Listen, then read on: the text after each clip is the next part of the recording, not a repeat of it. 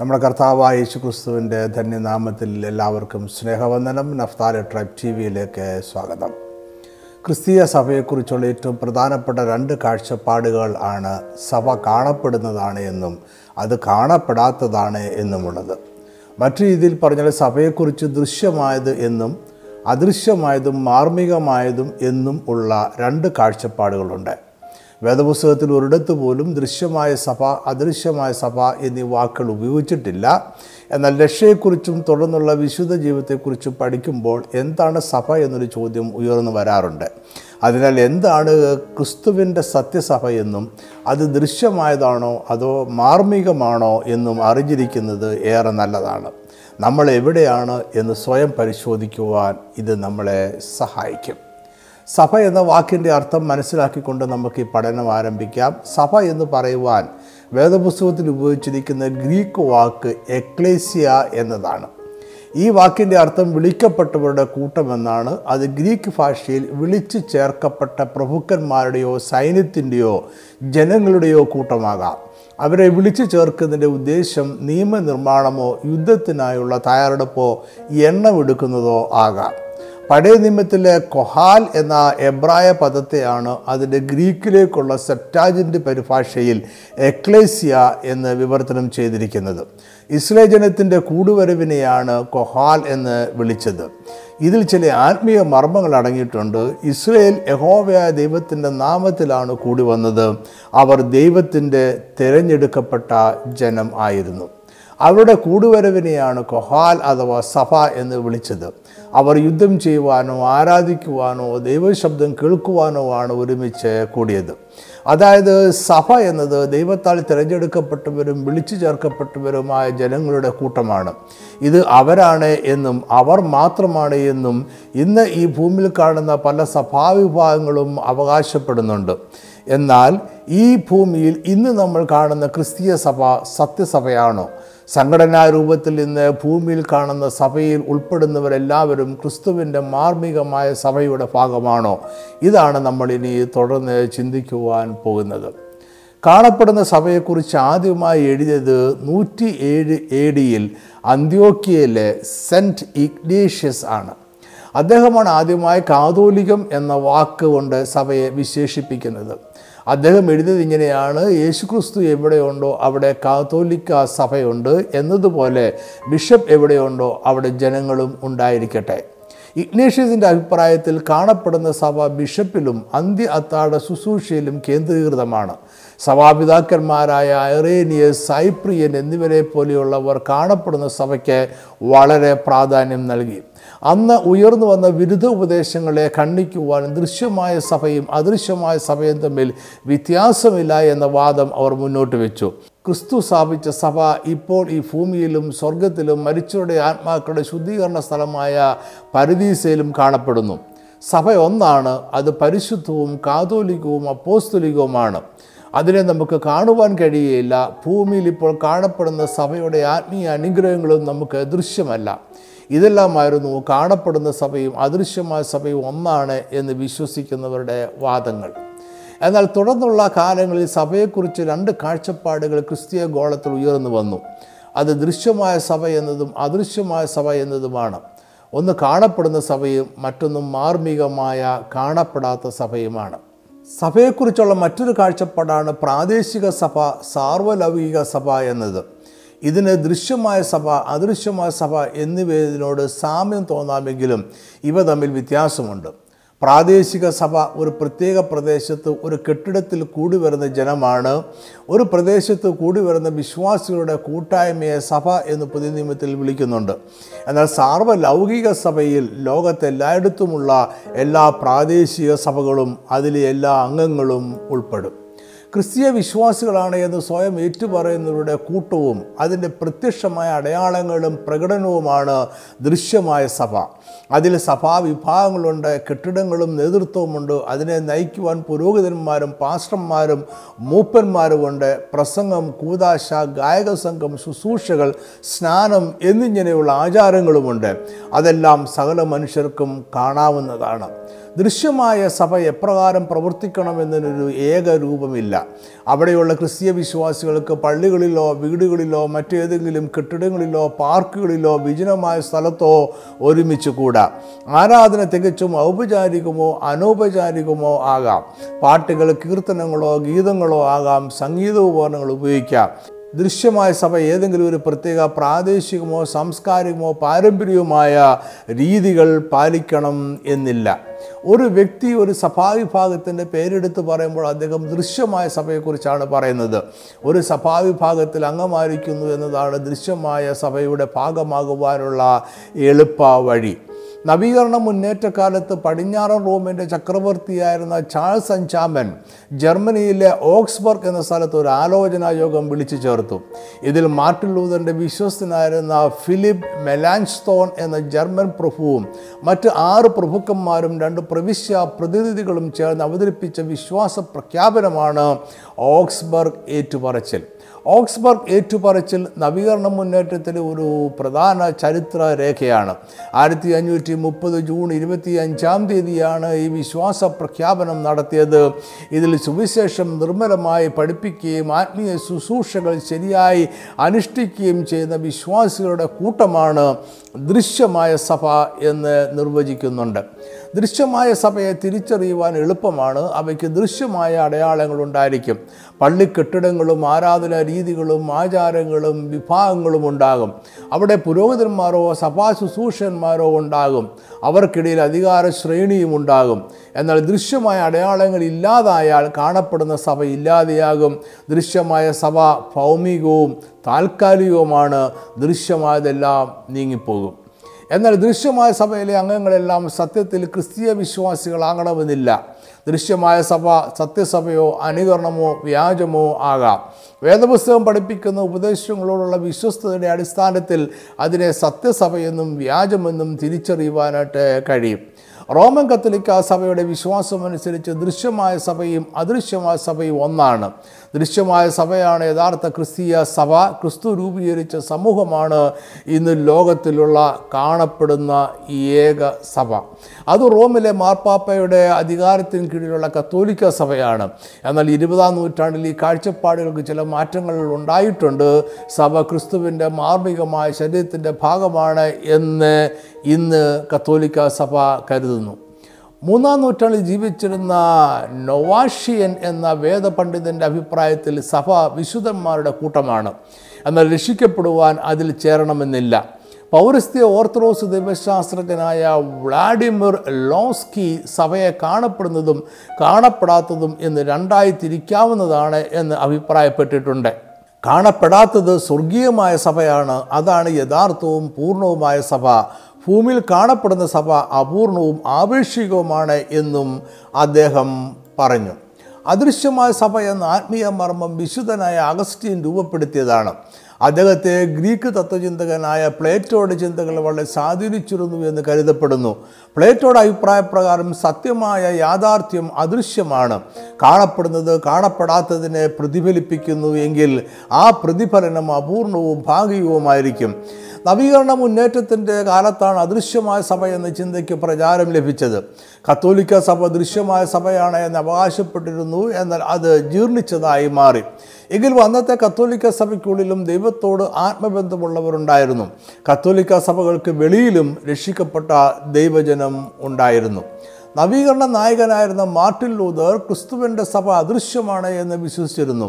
സഭയുടെ അധികാരം നമ്മൾ കാണുന്നത് മനുഷ്യർ രൂപപ്പെടുത്തിയ ക്രമീകരണങ്ങളിലല്ല തിരുവെടുത്തിലാണ് യഥാർത്ഥ സത്യസഭ കാണപ്പെടുന്ന സംഘടനകളല്ല സംഘടനകൾ ബലഹീനവും പാപപങ്കിലവുമാണ് എങ്കിലും അത് വിശ്വസ്തയോടെ ആയിരിക്കുന്നിടത്തോളം ദൈവം അതിലൂടെ പ്രവർത്തിക്കും.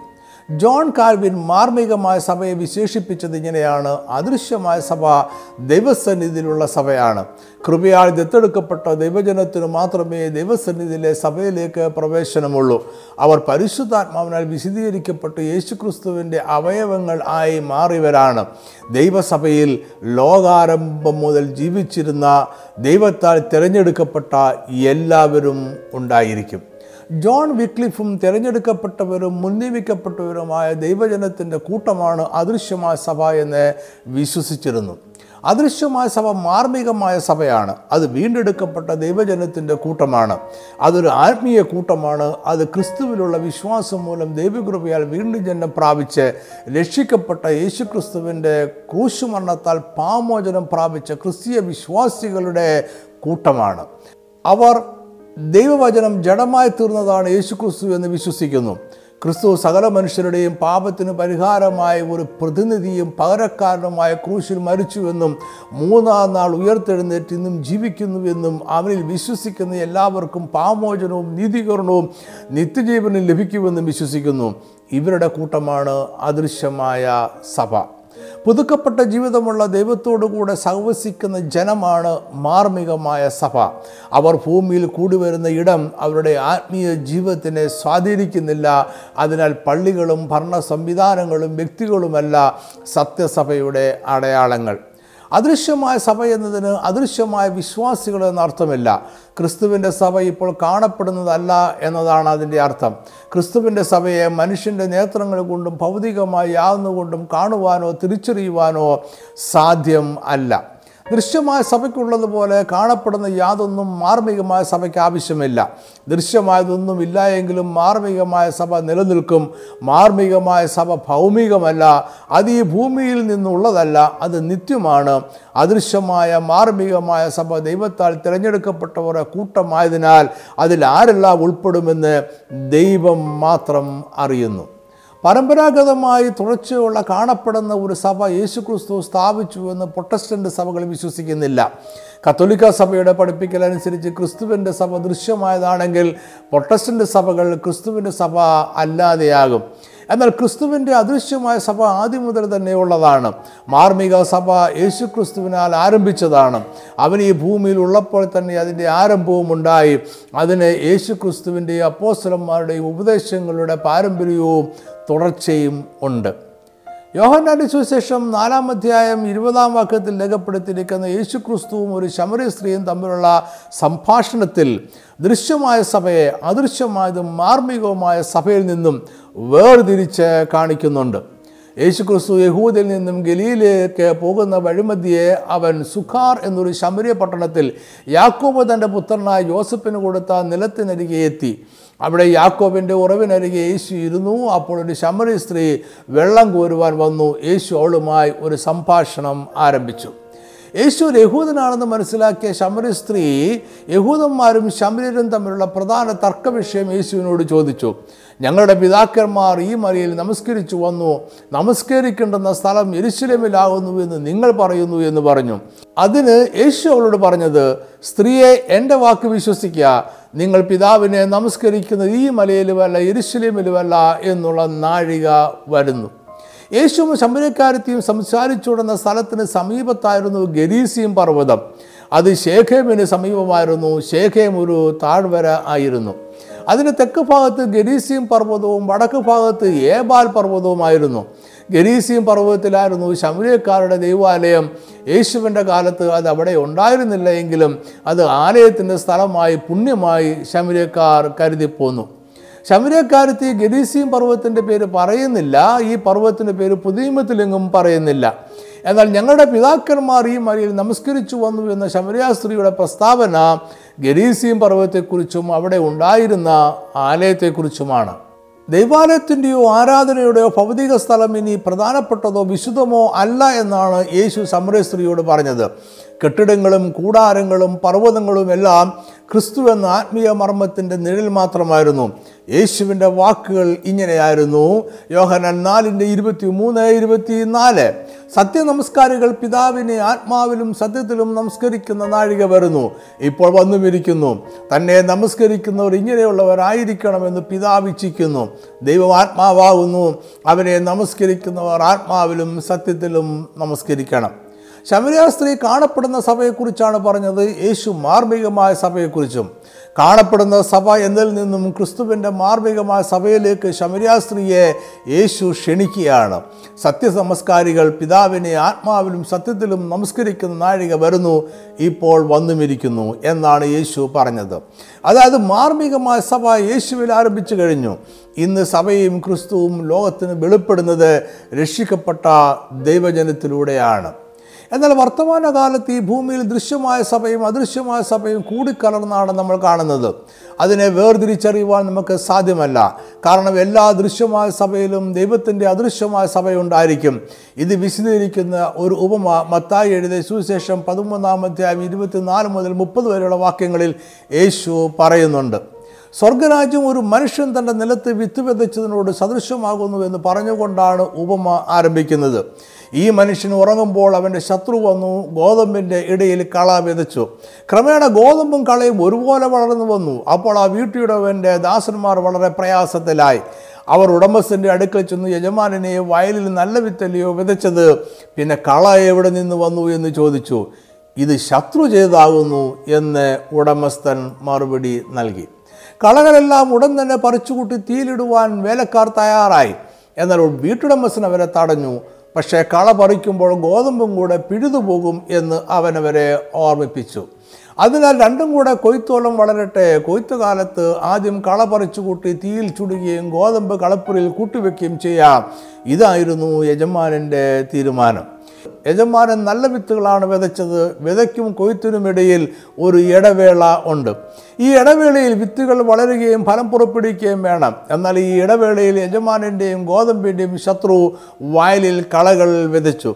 അതിനാൽ ഗോതമ്പും കളകളും ഒരുപോലെ വളർന്നു വന്നു. അവ തമ്മിൽ തിരിച്ചറിയുവാൻ വളരെ പ്രയാസമായിരുന്നു. അതിനാൽ കളകളെ മാത്രമായി പിടിതെടുത്ത് നശിപ്പിക്കുവാൻ കഴിയുമായിരുന്നില്ല. രണ്ടും ഒരേ വയലിൽ ഒരുപോലെ പുഷ്ടിപ്പെട്ട് വളർന്നു വന്നു. രണ്ടും ഉടമസ്ഥനുമായുള്ള ബന്ധവും ഉടമസ്ഥൻ നൽകുന്ന അനുഗ്രഹങ്ങളും അവകാശപ്പെട്ടു. എന്നാൽ വിളവെടുപ്പിന്റെ ദിവസം വരുമ്പോൾ ഒരു വേർതിരിവുണ്ടാകും. കളകളെ പറിച്ചു കെട്ടി തീയിലിട്ട് ചുട്ടുകളയും നല്ല ഗോതമ്പ് മണികളെ യജമാനന്റെ ഭണ്ഡാരത്തിൽ ശേഖരിച്ച് വെക്കും. ഇത് ഇന്ന് ഭൂമിയിൽ കാണുന്ന ദൃശ്യമായ സഭയുടെ നല്ല ചിത്രമാണ്. ഇതിൽ എന്താണ് അദൃശ്യ സഭ എന്നും പറയുന്നുണ്ട്. അവ തമ്മിൽ തിരിച്ചറിയുവാനും വേർതിരിക്കുവാനും നമുക്ക് ഇന്ന് പ്രയാസമാണ്. ഈ ചിന്തയ്ക്ക് ഊന്നു നൽകുന്ന യേശു പറഞ്ഞ മറ്റൊരു വചനം മത്തായി ഏഴിന്റെ ഇരുപത്തിരണ്ട് ഇരുപത്തി മൂന്ന് വാക്യങ്ങളിൽ രേഖപ്പെടുത്തിയിട്ടുണ്ട്. കർത്താവേ കർത്താവേ നിന്റെ നാമത്തിൽ ഞങ്ങൾ പ്രവചിക്കുകയും നിന്റെ നാമത്തിൽ ഭൂതങ്ങളെ പുറത്താക്കുകയും നിന്റെ നാമത്തിൽ വളരെ വീര്യപ്രവൃത്തികൾ പ്രവർത്തിക്കുകയും ചെയ്തില്ലയോ? എന്ന് പലരും ആ നാളിൽ എന്നോട് പറയും അന്ന് ഞാൻ അവരോട് ഞാൻ ഒരു നാളും നിങ്ങളെ അറിഞ്ഞിട്ടില്ല. അധർമ്മം പ്രവർത്തിക്കുന്നവരെ എന്നെ വിട്ടുപോകുവേൻ എന്ന് തീർത്തു പറയും. ഇവിടെ ദൃശ്യമായ സഭയിലെ എല്ലാവരും അദൃശ്യമായ സഭയിൽ ഉൾപ്പെട്ടവരല്ല എന്ന് യേശു വ്യക്തമാക്കുന്നു. അദൃശ്യമായ സഭയിലെ അംഗങ്ങൾ ദൃശ്യമായ സഭകളിൽ അംഗങ്ങളായിരിക്കുവാൻ ആഗ്രഹിക്കുന്നുവെങ്കിലും ദൃശ്യമായ സഭയിലുള്ള എല്ലാവരും അദൃശ്യമായ സഭയിൽ ഉൾപ്പെട്ടവർ ആയിരിക്കണം എന്നില്ല. തിരഞ്ഞെടുക്കപ്പെട്ട ദൈവജനത്തോട് മാത്രമേ യേശു നിത്യമായൊരു ബന്ധത്തിലായിരിക്കുന്നുള്ളൂ. ഞാൻ ഒരു നാളും നിങ്ങളെ അറിഞ്ഞിട്ടില്ല എന്നതിൽ നിന്നും ഒരിക്കലും യേശുക്രിസ്തുവിന് അവരുമായി യാതൊരു ബന്ധവും ഉണ്ടായിട്ടില്ല എന്ന് വേണം നമ്മൾ മനസ്സിലാക്കേണ്ടത്. അറിയുക എന്നത് ഭൗതിക തലത്തിലുള്ള അറിവല്ല അതൊരു സുദൃഢമായ അഗാധമായ ആത്മീയ ബന്ധമാണ്. ഇവർ ദൃശ്യമായ സഭയുടെ അംഗങ്ങളായിരുന്നു. എന്നാൽ ഒരിക്കലും യേശുക്രിസ്തുവിന്റെ മാർമികമായ സഭയുടെ അംഗം ആയിരുന്നില്ല. ദൃശ്യമായ സഭയും അദൃശ്യമായ സഭയും തമ്മിലുള്ള വേർതിരിവ് വെളിപ്പെടുത്തുന്ന മറ്റൊരു വേദഭാഗമാണ് യോഹന്നാന്റെ ഒന്നാമത്തെ ലേഖനം രണ്ടാം അധ്യായം പത്തൊമ്പത് ഇരുപത് വാക്യങ്ങൾ. അവർ അനേകം എതിർക്രിസ്തുക്കൾ നമ്മുടെ ഇടയിൽ നിന്ന് പുറപ്പെട്ടുവെങ്കിലും നമുക്കുള്ളവർ ആയിരുന്നില്ല. അവർ നമുക്കുള്ളവർ ആയിരുന്നുവെങ്കിൽ നമ്മോടുകൂടെ പാർക്കുമായിരുന്നു. എന്നാൽ എല്ലാവരും നമുക്കുള്ളവരല്ല എന്ന് പ്രസിദ്ധമാകേണ്ടതല്ലോ. നിങ്ങളോ പരിശുദ്ധനാൽ അഭിഷേകം പ്രാപിച്ച് സകലവും അറിയുന്നു. ഈ വാക്യങ്ങളിൽ യോഹനാൻ സഭയോട് പറയുന്നത് ഇങ്ങനെയാണ്. മുമ്പ് കാണപ്പെടുന്ന സഭയിൽ അംഗം ആയിരുന്ന അനേകർ പിന്നീട് സഭ വിട്ടുപോയി. അവർ എതിർ ക്രിസ്തുവിന്റെ ഉപദേശം പ്രചരിപ്പിക്കുന്നു. അവർ യേശു ക്രിസ്തു അല്ല എന്ന് പഠിപ്പിക്കുകയും പിതാവിനെയും പുത്രനെയും നിഷേധിക്കുകയും ചെയ്യുന്നു. എന്നാൽ അവർ മുമ്പ് കാണപ്പെടുന്ന സഭയിൽ അംഗങ്ങളായിരുന്നു എങ്കിലും അവർ ഒരിക്കലും നമുക്കുള്ളവർ ആയിരുന്നില്ല. അവർ യേശു ക്രിസ്തുവുമായി വിശ്വാസത്താൽ ചേർന്നവരോ ദൈവത്തിന്റെ അദൃശ്യമായ സഭയുടെ ഭാഗമോ ആയിരുന്നില്ല. അവർ അദൃശ്യമായ സഭയുടെ ഭാഗമായിരുന്നുവെങ്കിൽ നമ്മോടുകൂടെ പാർക്കുമായിരുന്നു. അവർ ഗോതമ്പിനിടയിലെ കളകളായിരുന്നു. അവർ കാണപ്പെടുന്ന സഭയിലെ അംഗങ്ങളായിരുന്നുവെങ്കിലും ഒരിക്കലും ക്രിസ്തുവിന്റെ മാർമികമായ സഭയുടെ ഭാഗം ആയിരുന്നില്ല. ഈ വാക്യത്തിലെ നമ്മോടുകൂടെ നിങ്ങൾ എന്നീ പദങ്ങൾ ക്രിസ്തുവിന്റെ മാർമികമായ സത്യസഭയെ പരാമർശിക്കുന്നു. കാണപ്പെടുന്ന സഭയിൽ നിന്നും വിട്ടുപോയവർ ക്രിസ്തുവിന്റെ സത്യസഭയുടെ ഭാഗമല്ല എന്ന് പ്രസിദ്ധമാകേണ്ടിയിരുന്നു. അതിനാൽ അവർ നമ്മളെ വിട്ടുപോയി. എന്നാൽ ക്രിസ്തുവിന്റെ മാർമികമായ സഭയുടെ ഭാഗമായ നിങ്ങളോ പരിശുദ്ധനാൽ അഭിഷേകം പ്രാപിച്ചു സകലവും അറിയുന്നു. ക്രിസ്തുവിനാൽ അവരുടെ സഭയോട് ചേർക്കപ്പെട്ടവർ ഒരിക്കലും മാർമികമായ സഭ വിട്ടുപോകില്ല എന്ന അർത്ഥവും ഇവിടെ നമുക്ക് വായിക്കാവുന്നതാണ്. ഇതിന്റെ എല്ലാം അർത്ഥം വർത്തമാനകാല സഭ രണ്ട് വിധത്തിലുള്ള ആളുകളുടെ കൂട്ടമാണ്. അതിൽ ബാഹ്യമായ പ്രകടനത്തിൽ ക്രിസ്ത്യാനികളായവരുണ്ട്. ദൈവത്താൽ തിരഞ്ഞെടുക്കപ്പെട്ടവരും കൃപയാലും ക്രിസ്തുവിലുള്ള വിശ്വാസത്താലും രക്ഷിക്കപ്പെട്ടവരുമുണ്ട്. അതായത് വർത്തമാനകാലത്ത് മാർമികമായ സഭ കാണപ്പെടുന്ന സഭയിൽ മറഞ്ഞിരിക്കുന്നു. നിത്യ വിശ്വാസ പ്രമാണം അനുസരിച്ച് ക്രിസ്തീയ സഭ കാതോലികവും അപ്പോസ്തലികവുമായ ഏകവിശുദ്ധ സഭയാണ്. കാതോലികം എന്നതിന്റെ ഗ്രീക്ക് വാക്ക് കാതോലിക്കോസ് എന്നാണ്. അതിന്റെ അർത്ഥം സാർവലൗകികം എന്നാണ്. അപ്പോസ്തലികം എന്നത് രണ്ടു വിധത്തിൽ വ്യാഖ്യാനം ചെയ്യപ്പെടുന്നു. കത്തോലിക്ക ഓർത്തഡോക്സ് സഭകൾ അപ്പോസ്തലികം എന്നത് യേശുവിന്റെ ശിഷ്യന്മാരായ അപ്പോസ്തലന്മാരുടെ മാനുഷികമായ തുടർച്ചയായി കാണുന്നു. എന്നാൽ പ്രൊട്ടസ്റ്റന്റ് വിശ്വാസത്തിൽ ഇത് അപ്പോസ്തലന്മാരുടെ ഉപദേശങ്ങളുടെ തുടർച്ചയാണ്. അപ്പോസ്തലന്മാർ ഒരിടത്തും അവരുടെ മാനുഷികമായ തുടർച്ചയെക്കുറിച്ച് പറഞ്ഞിട്ടില്ല. എന്നാൽ ഉപദേശത്തെ മുറുകെ പിടിക്കണം എന്ന് പറഞ്ഞിട്ടുണ്ട്. പ്രൊട്ടസ്റ്റന്റ് കാഴ്ചപ്പാടിൽ ഏക വിശുദ്ധ സഭ യേശു ക്രിസ്തുവിന്റെ മാർമികമായ സഭയാണ്. റോമൻ കത്തോലിക്ക സഭ പൗരസ്യ ഓർത്തഡോക്സ് സഭകൾ എന്നിവർ അവരാണ് യേശു ക്രിസ്തു സ്ഥാപിച്ച യഥാർത്ഥ സത്യസഭ എന്ന് അവകാശപ്പെടുന്നു. അവർ ഉപദേശങ്ങളെയും കൂതാശകളെയും യേശുവും അപ്പോസലന്മാരും പഠിപ്പിച്ചതുപോലെയും ആചരിച്ചതുപോലെയും ഇന്നും കാത്തു സൂക്ഷിക്കുന്നു എന്ന് വാദിക്കുന്നു. കത്തോലിക്ക സഭ ക്രിസ്തുവിന്റെ ഏക സഭ അവരാണ് എന്നും മാർപ്പാപ്പ പത്രോസിന്റെ പിന്തുടർച്ചക്കാരനാണ് എന്നും പഠിപ്പിക്കുന്നു. യേശു ക്രിസ്തു പുതിയമത്തിന്റെ എല്ലാ അനുഗ്രഹങ്ങളും പത്രോസ് ശിരസാരിക്കുന്ന അപ്പോസ്തലന്മാരുടെ പിന്തുടർച്ചയിൽ മാത്രമായി പരമേൽപ്പിച്ചിരിക്കുന്നതിനാൽ കത്തോലിക്ക സഭയിലൂടെ മാത്രമേ രക്ഷയുടെ സമ്പൂർണത കൈവരിക്കുവാൻ കഴിയൂ എന്നും അവർ വിശ്വസിക്കുന്നു. പൗരസ്യ ഓർത്തഡോക്സ് സഭകൾ യേശുക്രിസ്തുവും അപ്പോസ്റ്റർമാരെ സ്ഥാപിച്ച ഏകവിശുദ്ധ കാതോലിക്ക അപ്പോസ്റ്റലിക സഭ അവരാണ് എന്ന് വാദിക്കുന്നു. പെന്തുക്കോസ് ദിവസം പൂർണമായി നിലവിൽ വന്ന ചരിത്രപരവും മൗലികവുമായ സഭയാണത്. മറ്റ് സഭാവിഭാഗങ്ങൾ അപൂർണമായും മാത്രം ഏക സത്യസഭയോട് ചേർന്ന് നിൽക്കുന്നു. പ്രൊട്ടസ്റ്റന്റ് വിഭാഗം ക്രിസ്തീയ സഭയല്ല. അവർ ചില വിശ്വാസം മാത്രം പിൻപറ്റുന്ന സമൂഹങ്ങൾ മാത്രമാണ്. ഇതെല്ലാമാണ് പൗരസ്യ ഓർത്തഡോക്സ് സഭകളുടെ വാദം. കത്തോലിക്ക ഓർത്തഡോക്സ് വിശ്വാസം അനുസരിച്ച് ക്രിസ്തു എന്ന ശിരസിനെ സേവിക്കുവാനായി വിശ്വാസത്താൽ പ്രത്യക്ഷത്തിൽ ഒരുമിച്ച് കൂടുന്നവരാണ് ദൃശ്യമായ സഭ. അത് ലോകമെമ്പാടുമായി പരന്നു കിടക്കുന്നു. പ്രാദേശികമായും ക്രിസ്തുവിൽ വിശ്വസിക്കുന്നവർ ദൈവത്തെ ആരാധിക്കുവാനായി ഒരുമിച്ച് കൂടുന്നു. ഇത്തരം പ്രാദേശിക കൂടിവരവുകൾ ഒരുമിച്ച് കൂടി നിൽക്കുന്നതാണ് ദൃശ്യമായ സഭ. ഇവരുടെ പഠിപ്പിക്കലനുസരിച്ച് ദൃശ്യമായ സഭയും അദൃശ്യമായ സഭയും തമ്മിൽ വേർതിരിച്ച് കാണുന്നത് ബിരുദോപദേശമാണ് അതിനെ അവർ പാഷാണ്ട ഉപദേശമായി പ്രഖ്യാപിച്ചിട്ടുണ്ട്. ഓക്സ്ബർഗ് ഏറ്റുപറച്ചിലിൽ പ്രൊട്ടസ്റ്റന്റ് സഭകൾ യഥാർത്ഥ കാതോലിക്കവും അപ്പോസ്തലികവുമായ സഭയാണ് എന്ന് പറയുന്നുണ്ട്. മറ്റ് സഭാവിഭാഗങ്ങളിൽ തെറ്റുകൾ കൂട്ടിക്കലർത്തി സുവിശേഷം പ്രസംഗിക്കുന്നുവെങ്കിലും അവിടെയും യഥാർത്ഥ ക്രിസ്തീയ വിശ്വാസികളുണ്ട് എന്നും അതിൽ പറയുന്നു. ഓക്സ്ബർഗ് ഏറ്റുപറച്ചിലിൽ ഏകവിശുദ്ധ സഭ നിത്യമായി തുടർന്നതാണ് എന്ന് പറയുന്നുണ്ട്. സഭ വിശുദ്ധന്മാരുടെ കൂട്ടമാണ്. അവിടെ സുവിശേഷം ശരിയായി പഠിപ്പിക്കുകയും ദിവ്യകർമ്മങ്ങൾ ശരിയായി നിർവഹിക്കപ്പെടുകയും വേണം. നമ്മുടെ ശിരസ് ക്രിസ്തുവാണ് എന്ന് പുതിയമത്തിൽ പറയുന്നു. കൊലോസർ ഒന്നിന്റെ ഒന്നിൽ അവൻ സഭ എന്ന ശരീരത്തിന്റെ തലയുമാകുന്നു എന്ന് നമ്മൾ വായിക്കുന്നു. അതേ ആശയം എഫേസ്യർ ഒന്നിന്റെ ഇരുപത്തിരണ്ട് നാലിന്റെ പതിനഞ്ച് അഞ്ചിന്റെ ഇരുപത്തിമൂന്ന് എന്നീ വാക്യങ്ങളിലും മറ്റു പല വാക്യങ്ങളിലും നമുക്ക് കാണാം. എന്നാൽ കത്തോലിക്ക വിശ്വാസം അനുസരിച്ച് ക്രിസ്തു സഭയുടെ അദൃശ്യനായ ശിരസ്സും മാർപ്പാപ്പ സഭയുടെ ദൃശ്യമായ ശിരസ്സുമാണ്. എന്നാൽ കത്തോലിക്ക സഭ പഠിപ്പിക്കുന്ന കാണപ്പെടുന്ന തലവൻ കാണപ്പെടാത്ത തലവൻ എന്നീ വിഭജനം വേദപുസ്തകത്തിൽ കാണുന്നില്ല. ഇംഗ്ലണ്ടിലെ നവീകരണ മുന്നേറ്റത്തിന്റെ വിശ്വാസ പ്രഖ്യാപനമാണ് വിശ്വാസത്തിന്റെ വെസ്റ്റ്മിൻസ്റ്റർ ഏറ്റുപറച്ചിൽ എന്നറിയപ്പെടുന്നത്. ആയിരത്തി അറുന്നൂറ്റി നാൽപ്പത്തി മൂന്നിൽ ഇംഗ്ലീഷ് പാർലമെന്റിന്റെ താല്പര്യപ്രകാരം വെസ്റ്റ്മിൻസ്റ്റർ പള്ളിയിൽ ഒരുമിച്ച് കൂടിയ വേദപണ്ഡിതന്മാരുടെ ഒരു കൂട്ടം അഞ്ച് വർഷങ്ങളുടെ പഠനങ്ങൾക്ക് ശേഷം പുറപ്പെടുവിച്ചതാണ് ഈ പ്രഖ്യാപനം. ഇത് എല്ലാ പ്രൊട്ടസ്റ്റന്റ് സഭകളും അംഗീകരിച്ച ഉപദേശങ്ങൾ ആണ്. വിശ്വാസത്തിന്റെ വെസ്റ്റ്മിൻസ്റ്റർ ഏറ്റുപറച്ചിൽ ഇരുപത്തി അഞ്ചാം അധ്യായത്തിൽ ആറാമത്തെ വകുപ്പിൽ സഭയുടെ ശിരസിനെ കുറിച്ച് പറയുന്നത് ഇങ്ങനെയാണ്. സഭയ്ക്ക് ക്രിസ്തുവല്ലാതെ മറ്റൊരു ശിരസില്ല റോമിലെ മാപ്പാപ്പയ്ക്ക് ഒരു വിധത്തിലും സഭയുടെ തലവനാകുവാൻ സാധ്യമല്ല. സഭയിൽ ദൈവത്തിനും ക്രിസ്തുവിനും മീതെ തന്നെ തന്നെ ഉയർത്തുന്നവൻ നാശയോഗ്യനും അധർമ്മമൂർത്തിയുമായ എതിർ ക്രിസ്തുവാണ് സഭകളെ ഒന്നിച്ചു നിർത്തുന്നത് ഏകവിശ്വാസമാണ്. ഭൂമിയിലെ വിവിധ സഭാവിഭാഗങ്ങൾ കാണപ്പെടുന്ന സഭയുടെ ക്രമീകരണം മാത്രമാണ്. എല്ലാ വിഭാഗങ്ങൾക്കും ഒരു കേന്ദ്രീകൃത ഭരണ സംവിധാനമോ നേതൃത്വമോ ആവശ്യമില്ല. യേശുക്രിസ്തു ഒരു സഭ സ്ഥാപിച്ചുവോ? അത് അദൃശ്യമായ സഭയോ? ദൃശ്യമായ സഭയോ? ക്രിസ്തു ഒരു ഭൗതിക സ്ഥാപനമായി അവന്റെ സഭ സ്ഥാപിച്ചിട്ടില്ല. അതിനൊരു കാണപ്പെടുന്ന രൂപമോ ഭരണ സംവിധാനമോ ക്രിസ്തു നിർദ്ദേശിച്ചിട്ടില്ല. അതൊരു ചരിത്രപരമായ അധികാര കേന്ദ്രം അല്ല. ക്രിസ്തുവിന്റെ സഭ ദൃശ്യമല്ലാത്തതിനാൽ ഉപദേശ വിഷയമോ സഭാഭരണമോ ആയ തർക്കങ്ങളിൽ അതൊരു അധികാരിയല്ല. ഉപദേശങ്ങളുടെ അടിസ്ഥാനം ദൈവവചനം മാത്രമാണ്.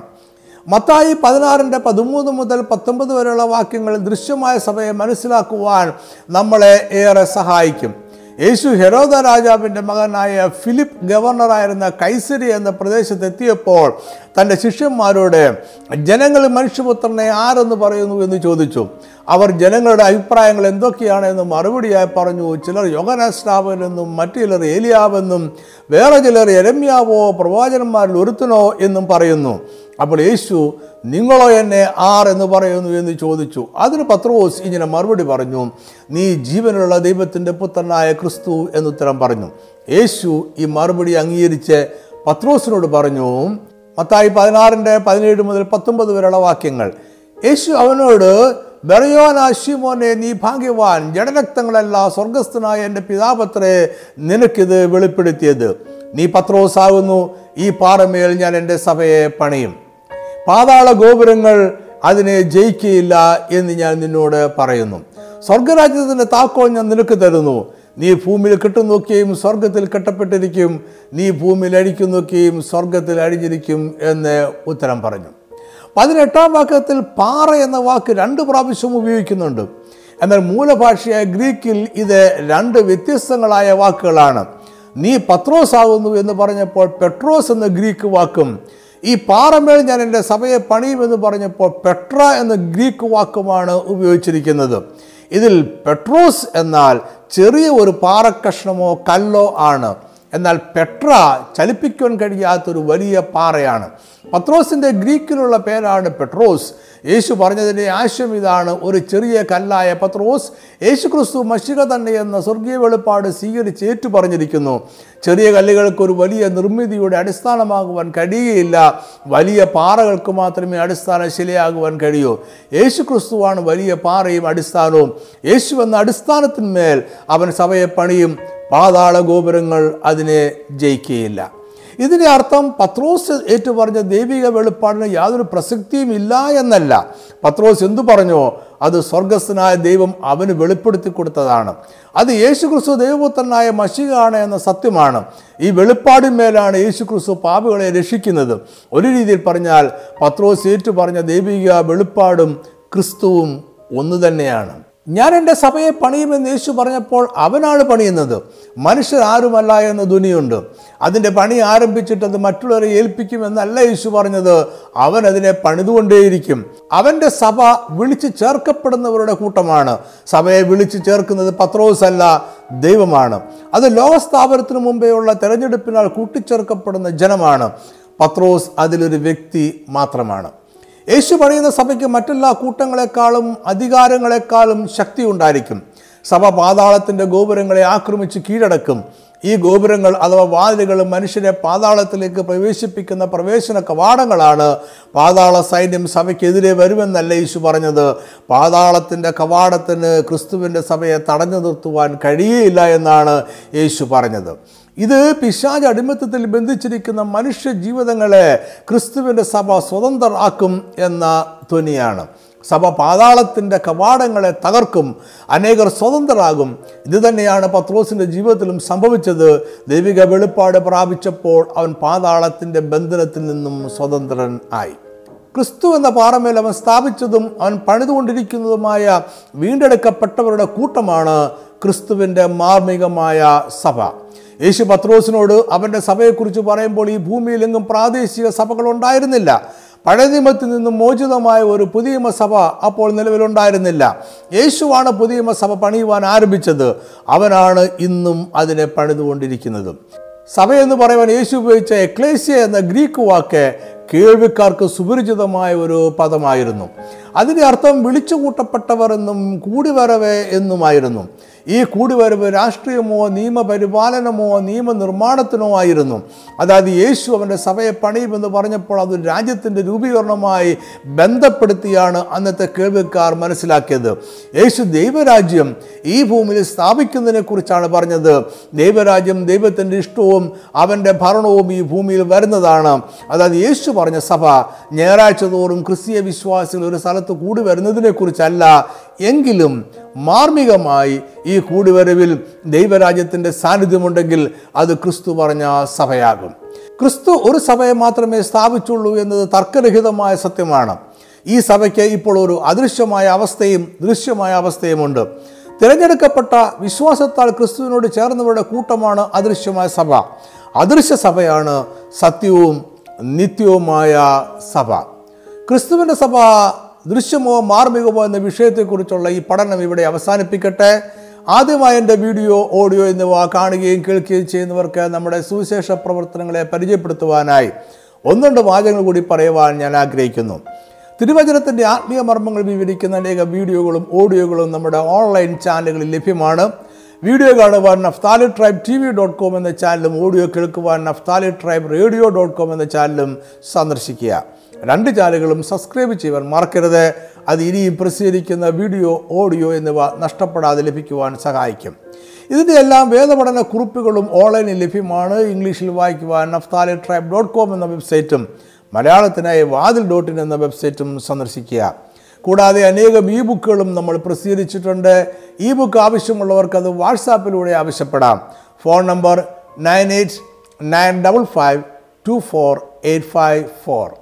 Naphtali tri books dot in എന്ന ഇ ബുക്ക് സ്റ്റോറിൽ നിന്ന് നേരിട്ടും വാതിൽ ഡോട്ട് ഇൻ എന്ന വെബ്സൈറ്റിൽ ലഭ്യമായിരിക്കുന്ന ലിങ്ക് ഉപയോഗിച്ചും ഈ ബുക്ക് ഡൗൺലോഡ് ചെയ്യാവുന്നതാണ്. എല്ലാ ഇ ബുക്കുകളും സൗജന്യമാണ്. ഈ സന്ദേശം കണ്ടതിനും കേട്ടതിനും വളരെ നന്ദി. ദൈവം നിങ്ങളെല്ലാവരെയും സമൃദ്ധമായി അനുഗ്രഹിക്കട്ടെ. ആമേ